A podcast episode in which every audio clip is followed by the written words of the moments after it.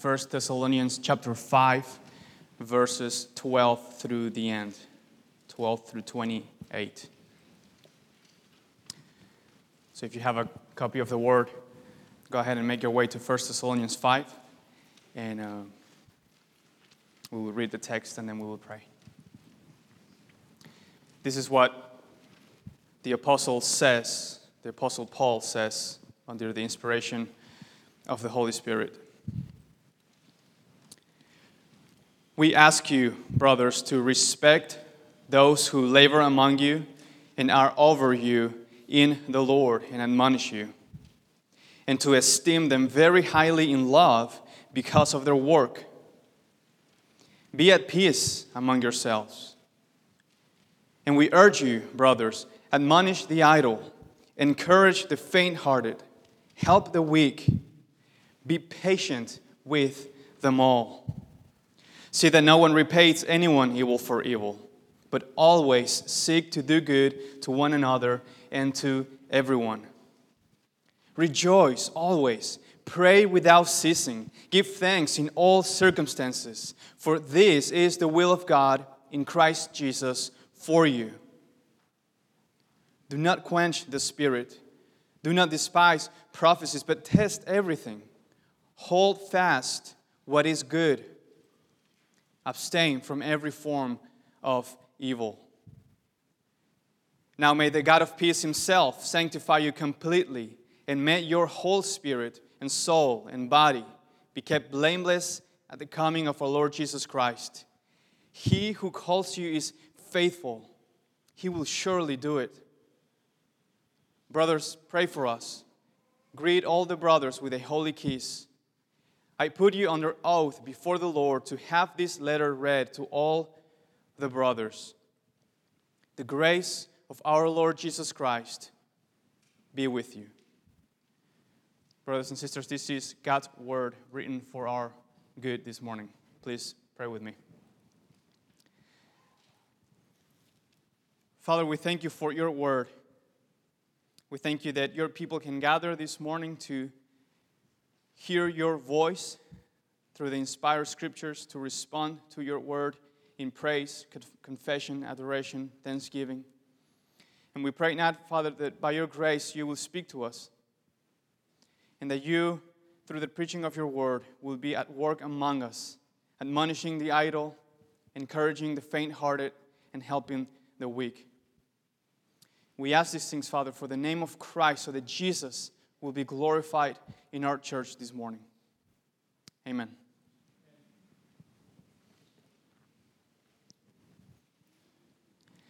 Have you ever run a race that you were not sure you will be able to finish? We just had the uh, Little Rock Marathon last weekend. I don't know how many of you ran the marathon. And probably not everyone who started actually finished the event, I'm sure. But I will bet that many of those who did finish did so because they were not running alone. Now, believe me when I said I am not the type of guy that runs races for fun. I just think that's insane, actually. I don't do that. But when I do run, I definitely prefer to run with others. Why? Because I know that running is hard. And if I run by myself, I definitely quit before the first mile. And so, friends, a race is not necessarily easier when run with others, but it is a lot harder to quit when you have a friend running with you and encouraging you along the way. And I believe that's Paul's point in our passage this morning. He is encouraging us, the church, to run together. Remember what he says in verse 11. We didn't read verse 11 this morning, but just the verse before, verse 12. Paul says, in light of the imminent coming of Christ, he exhorts us to keep on encouraging one another and build one another up. In other words, Paul is saying, Your salvation is near, brothers and sisters. Your salvation is near, so keep running and help one another to keep going. Make sure that we are all standing together at the finish line. Brothers and sisters, the Christian life is not a sprint, but a race, a marathon. But it is not a race meant to be run alone. In fact, it cannot be run alone. Perseverance in the faith and growth happen in connection to the people of God, in connection to the life and worship of the church. And so, Paul, here at the end of this letter, gives us five ways to encourage and build one another up as we run together towards the day of Christ. Love your pastors, minister to the body, worship God together, hold fast to God's word, and depend on the faithful work of God. Five ways to encourage and build one another up. So let's look at each one of these in turn. First, we turn to verses 12 and 13, where Paul exhorts us to love our pastors. Notice first the two commands to respect and to esteem in verse 12. We need to understand these two together, friends. In, in other words, you cannot have respect where there's no esteeming. What Paul is getting at is a conscious and joyful submission to the leaders of the church. And although the office is not explicitly mentioned in this passage, Paul probably has in mind the elders or pastors of the church. Notice with me the specific responsibilities that these leaders exercise here in verse 12. First, these leaders labor among you, Paul says. In other words, they fulfill a very specific role in the life of the church. Remember that Paul has already said that the work of encouraging and building up the church is the work of the congregation, of one another. But even so, there are still those who labor in the body in a specific way or role. Paul begins with this general description of the pastor's work. It is not easy but it is labor, Paul says, literally hard work. Paul himself describes the unique hardship of pastoral ministry in 2 Corinthians 11. I don't know if you recall that text. In 2 Corinthians 11, Paul lists all the hardships that he has faced in his travels. And then he says that on top of all these external difficulties, there's still the daily pressure, he says, on me of my anxiety for all the churches. Friends, that, that daily pressure and anxiety for the churches is a good description of pastoral ministry. Pouring out your very life to present everyone mature in Christ at the final day, travailing for souls and families in prayer, and knowing very well that you are inadequate on your own strength to do any of this. It's a daily pressure that can only be shouldered by God's grace through the encouragement and ministry of God's people. So when Paul says respect and esteem your leaders, friends, he is, he's not saying just be quiet and submit. No, friends, he is, saying, he's saying love your leaders, love them. They are laboring among you and they won't make it unless you support their work in loving submission. So, the first and general responsibility of pastors is to labor among the flock. The second responsibility is to be over you in the Lord, Paul says. The idea here is both of leading people and caring for people. Pastoral leadership in the Bible, friends, is described in, in many ways ruling, overseeing, shepherding. But the foundational characteristic of the office is one of servanthood, serving. The primary responsibility of those in pastoral leadership is not to proclaim ourselves, Paul says, but Jesus Christ as Lord, with ourselves as your servants for Jesus' sake. So, whatever authority elders have over the congregation is a borough authority, like a friend of mine says. It is a borough authority. It is not inherent in the office, it comes from Christ through His Word. So that elders, along with the congregation, are under the lordship of Christ. That is why Paul, here in verse 12, specifies that the authority of these leaders is in the Lord. In the Lord.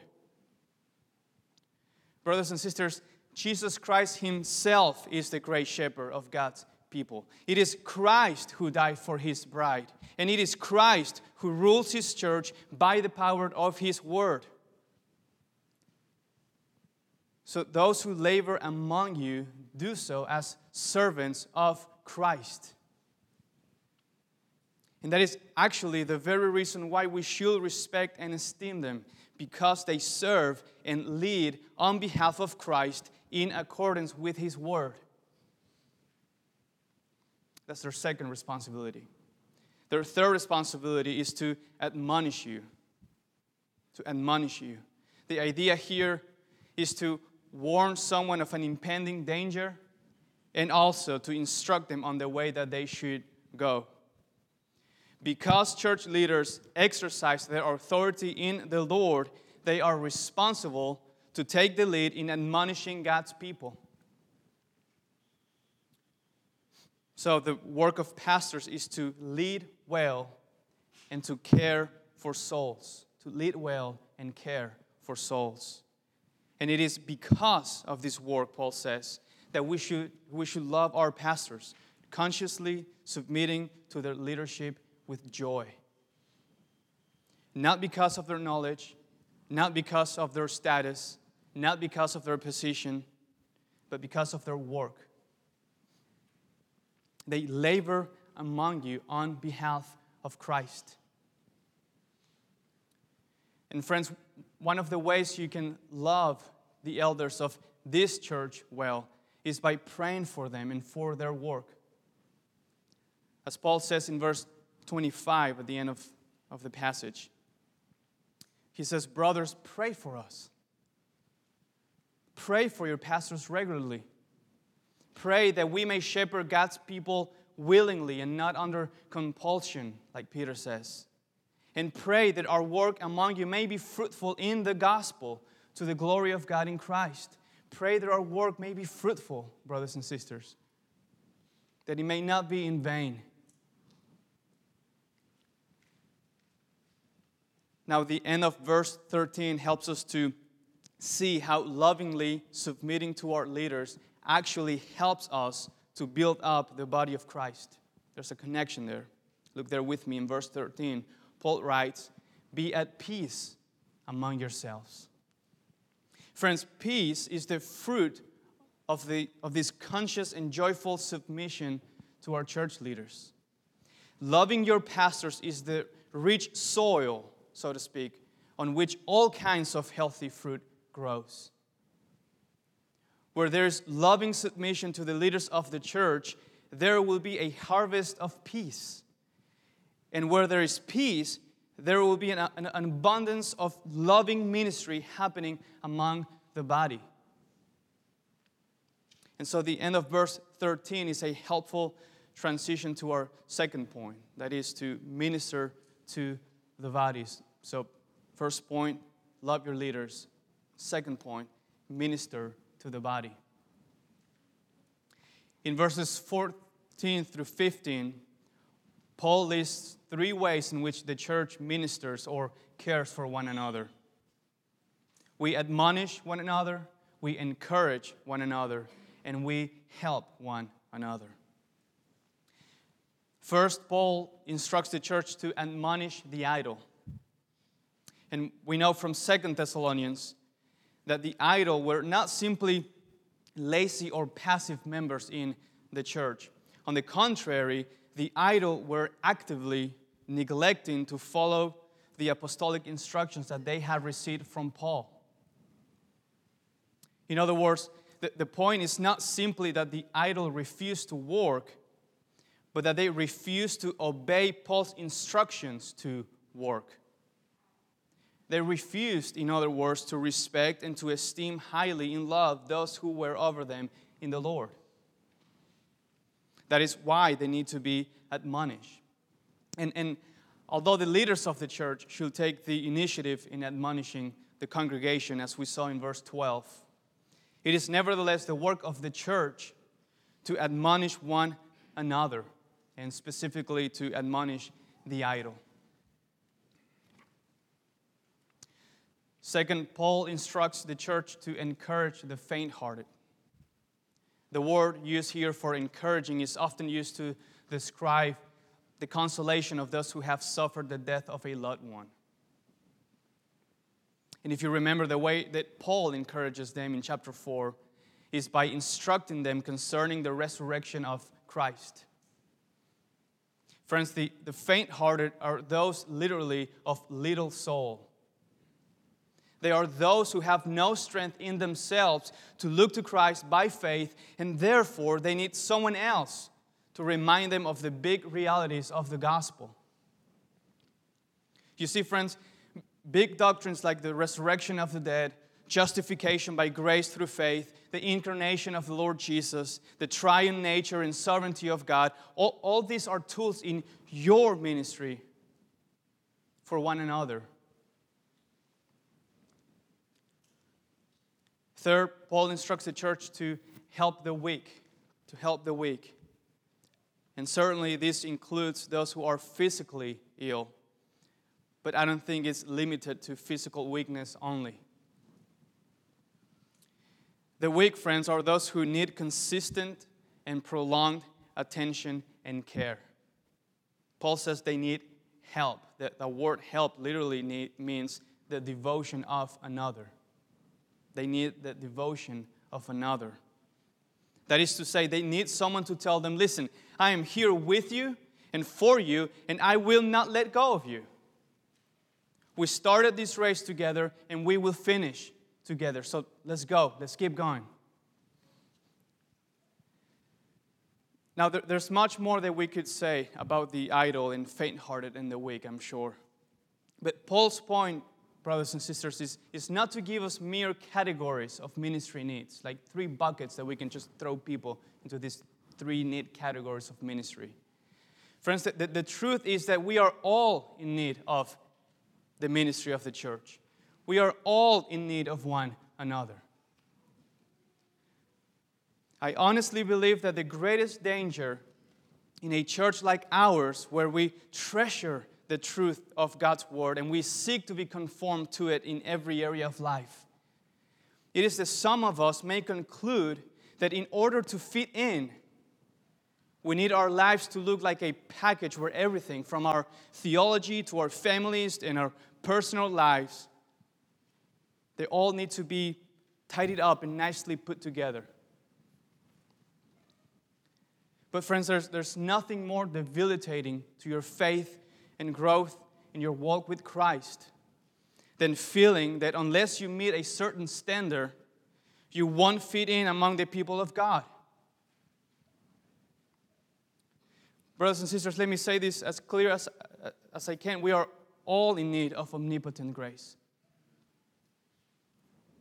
We are all in need of gospel encouragement every single day. We all need to be reminded that even when we are weak and even when our, our hearts are hardened and we don't want to listen to the wise and loving counsel of one another, even then, Christ is still a sufficient Savior for us, brothers and sisters. We are all broken people.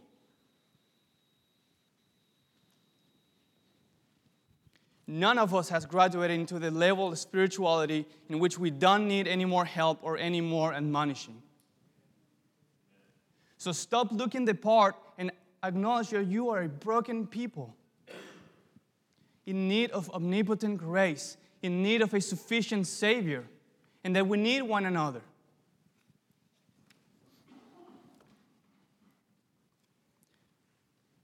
So, how do we do this? How do we, how do we minister to one another in this way? Paul says, by being patient with them all being patient with them all. Friends, patience is the backbone of ministry. Caring for one another requires faithful patience. It requires the kind of faith that says, Jesus Christ has united me to his people, and therefore I will give the rest of my life to encourage and build up the church, whatever the cost. It is a lifelong commitment that requires faithfulness and patience, friends.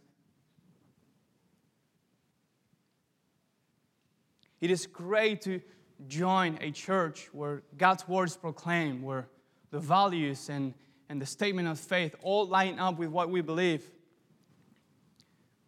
But it is a lot harder to keep running the race together when we actually find out that we are indeed broken people together. Now, verse 15 shows us what patience actually looks like. In verse 15, Paul writes, See to it that no one repays anyone for evil, but always seek to do good to one another and to everyone. Friends, patient, loving, enduring ministry looks like consistently seeking to do good to others even when we are wrong. It is true that we are a redeemed people, but we are not yet a perfected people. And that means that our church is made up 100% of imperfect saints, including you and including myself. Friends, we will sin against each other, and it will require that we extend patient love and forgiveness to one another, just as God has forgiven us in Christ. As application, notice what Paul exhorts the church to do in verse 26 at the end of the letter. Greet all the brothers with a holy kiss, he says. By the way, eh, kissing people for greetings is totally normal in the rest of the world, right? So if you're thrown off by the holy kiss, that's just normal. If anything, the weird thing is to high five others. like, what, what, what is that, you know? But it is interesting to note that every time Paul mentions this holy greeting in his letters, it is always to a church that is facing some kind of disunity or lack of peace. Greeting others with a kiss was, again, the normal practice of Paul's day. So, what is so special or holy about this greeting? What's so special about it? Well, friends, this, this greeting is holy because of our communion or our common union with one another in the new covenant, in the covenant of peace, as the prophet Isaiah calls it. So that greeting one another is a practical and ongoing way in which the church is encouraged to maintain peace by upholding their covenant to one another. It is an expression of the gospel and of our mutual unity in Christ. That is what Paul is getting at, friends. If you cannot look at somebody in their eyes as you're coming through those doors and say, Good morning to them before you join together in worship, there is something wrong. If you cannot greet one another, there's no way you can fulfill any of the other covenant responsibilities, like loving one another or praying for one another. How in the world can you patiently minister to one another if you're not at peace with one another? That's what Paul is saying. So greet one another. That will, that's a great way to start. Ministering to one another requires that we be at peace with each other and that we seek to do good to one another with patience. That is the, the second point. The third point, friends, is worship God together in verses 16 through 18. Worship God together. It is characteristic of the people of God to regularly worship God in Christ together. For this is the will of God in Christ Jesus for you, Paul says.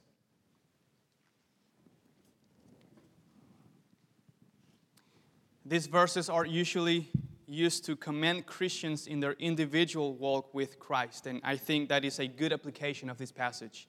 By all means, Christians ought to worship God and live for the glory of Christ, not only when they gather together with God's people, but also every day as they fulfill their responsibilities at home, at work, or at play. But my, my focus or emphasis this morning is on the gathered worship of God's people. And Paul lists three ways in which we should worship. First, our worship should be marked by Christ exalting joy. Rejoice, Paul writes. It is the same word he uses in the book of Romans when he says that we rejoice in our sufferings and we rejoice in God through our Lord Jesus Christ. It, it means to boast in God. It is the kind of boasting or rejoicing that recognizes that everything we have and everything we are is God's. So that our worship should be centered on God and not on men. Friends, that, that's why we emphasize the Word of God in the gatherings of our church. Because it is in the Word that God makes Himself known. So we read God's Word, we sing God's Word, we pray God's Word, and we proclaim God's Word. Because God is the center of our worship. And then we respond to God's Word with joy as we rejoice in what God has done on our behalf in the Lord Jesus Christ. Christ exalting joy, boasting before God. Second, our worship is marked by prayer. Pray, Paul says. We not only rejoice in God, but we are also totally dependent on Him. We are dependent on God for our very life, and we are dependent on God for the life and health of our church. And so we pray because we are a God dependent people.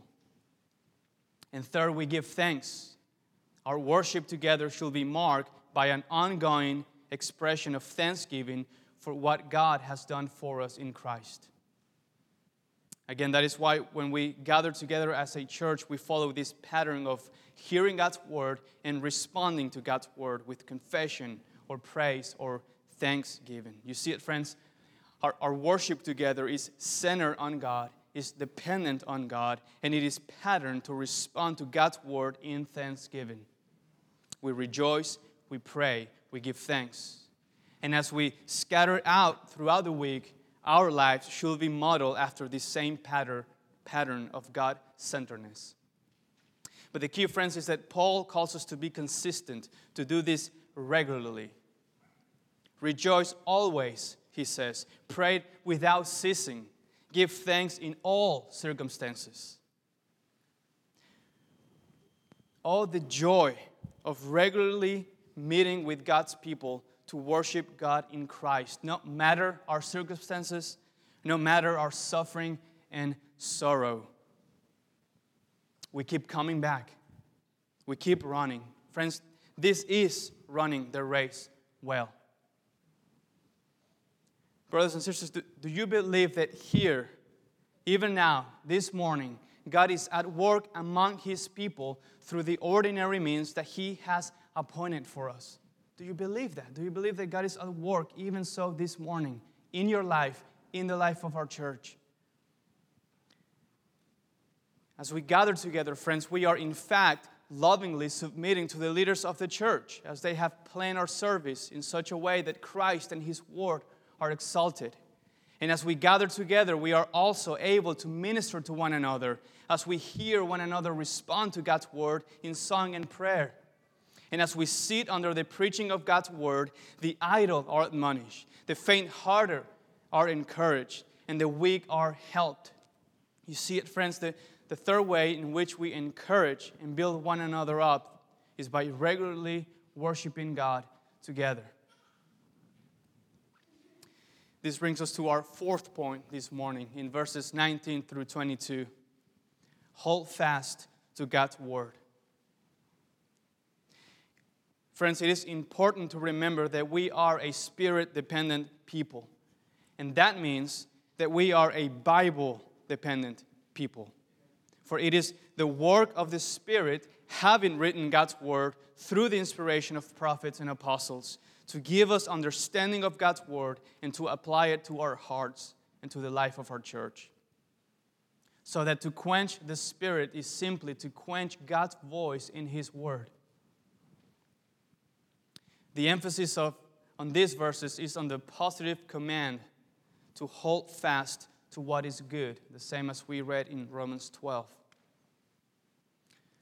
I think Second Thessalonians chapter 2 actually is a very helpful passage to understand what is going on in the church at Thessalonica. Paul writes there in 2 Thessalonians 2, he says, Now concerning the coming of our Lord Jesus Christ and our being gathered together with him, we ask you, brothers, not to be quickly shaken in mind or alarmed, either by a spirit or a spoken word, or a letter seeming to be from us, to the effect that the day of the Lord has come. Let no one deceive you in this way. Now, friends, whatever your views on spiritual gifts are, we can all agree that at the time of Paul's writing, the gift of prophecy is a regular part of the ministry, at least in some of the churches. We read it in Romans, Corinthians, uh, First John mentions. And so, obviously, we see instructions concerning prophecy in more than one book. But we should note that the emphasis of much of this instruction is oftentimes on the abuse of the gift. It is clear from many passages that this gift was supposed to be a spoken means of encouragement to the body, of encouragement. But that is not the way that is being used in the church at Thessalonica. Rather, at least some in the church were abusing the use of this gift to speak lies, Paul says, that were troubling the church. And the problem is that by abusing this ministry, these deceivers were robbing God's people from God's word, from what is truly good. Notice again that the emphasis is on holding on to what is good. But what is this good that we are supposed to hold on to, you may ask? Well, friends, it is Paul's apostolic testimony and instruction to the church. It is what the rebellious idlers in verse 14 are refusing to follow. This is why in verse 27, at the, at the end of this letter, Paul puts the church under oath before the Lord to do what? To have his letter read to all the brothers. So, so here's the point, friends. God's people are called to hold fast to God's true word and not to the deceitful words of men. The Spirit of God inspired the authoritative testimony of prophets and apostles so that the people of God may hear the voice of God. And by all means, we want the Holy Spirit to enliven and empower our life and worship as, our, as a church. We are a spirit dependent people, and we want to worship according to the power of the Spirit. But the primary means to open our lives to the work of the Spirit is to give ourselves over to the Word of God, to heed His voice therein, and to hold fast to it. So that's the, the fourth point holding fast to the Word of God. We come now to our fifth and final point in verses 23 to 24 depend on the faithful work of God. Depend on the faithful work of God. Friends, the overarching theme of the entire letter, 1 Thessalonians, is this God is faithful to finish what He has started, so keep going. God is at work, so continue to abound more and more in what you are already doing. Keep running the race, Paul is saying. He who calls you is faithful, he will surely do it. Brothers and sisters, salvation belongs to the Lord. Our redemption and sanctification and perseverance is the work of God. It is God who loves us and chose us in Christ, chapter 1, verse 4. It is God who establishes our hearts blameless in holiness, chapter 3, verse 13. It is God who has not destined us for wrath, but to obtain salvation through our Lord Jesus Christ, chapter 5, verse 9. And it is God Himself who sanctifies us completely and keeps us blameless to the end, chapter 5, verse 23. From beginning to end, our salvation is the work of God. He who calls you is faithful, He will surely do it. And this means, brothers and sisters, that God's salvation is complete and total. In case that you have missed the point from the book of Colossians. His salvation is complete and total. We can spend a whole sermon going through these two verses, but Paul is simply trying to make the point that God's salvation is sufficient because it is complete. There's nothing lacking, in other words. Most commentators agree that Paul is, in essence, piling up words and using sort of intensifying language to exalt the faithfulness of God's work. So, for example, the phrase he uses to describe God as the God of peace borrows from the wealth of the Old Testament, which views salvation as eschatological and final, and which in the New Testament takes the sense of the restoration of all things in Christ. That's the way that Paul uses it in Romans. Paul also piles up three nouns when describing our sanctification. He's, he says body, soul, and spirit. I, I, I, don't think Paul is giving us an outline on the makeup of human nature uh, in this passage, but emphasizing the completeness of our sanctification. He is emphasizing that our sanctification is complete and total. Paul uses also the, the same term or root twice uh, in different forms to describe God's work. He says, May the God of peace himself sanctify you completely, and may your whole spirit and soul and body be kept blameless at the coming of the Lord Jesus Christ. Those two words, completely and whole, are pretty much a, a, a play of words used in the same term differently.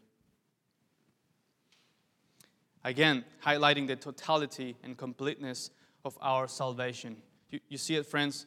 Again, we could spend a whole sermon on this passage, but Paul is making the point that God will finish what he has started. He is faithful, and we are called to trust and depend on his faithful work. His work, his salvation is complete. So the question is where is God working? Where do we see the faithful work of God? Well, friends, the answer is in, in many places. But from this text this morning, the answer is in the life and worship of the church. We see the faithful work of God among us as we love our leaders, minister to one another, worship God together, and hold fast to His word. That's where we see the faithful work of God. The Christian life is a race, but it is not meant to be run alone. So let us depend on the faithful work of God as we seek to encourage and build one another up until we reach the finish line together at the coming day of Christ. Until then, may the grace of our Lord Jesus Christ be with us. Amen. Let's pray. Father, you are indeed a faithful God. Your work of redemption and sanctification is complete, Father. So help us to trust in you. Help us to depend upon you as we seek to minister to one another God, we ask that you will be faithful to your church here at Midtown Baptist Church. Help us grow, Father, and keep us blameless at the day of Jesus Christ. For his glory we pray. Amen. Would you all please stand and let's sing?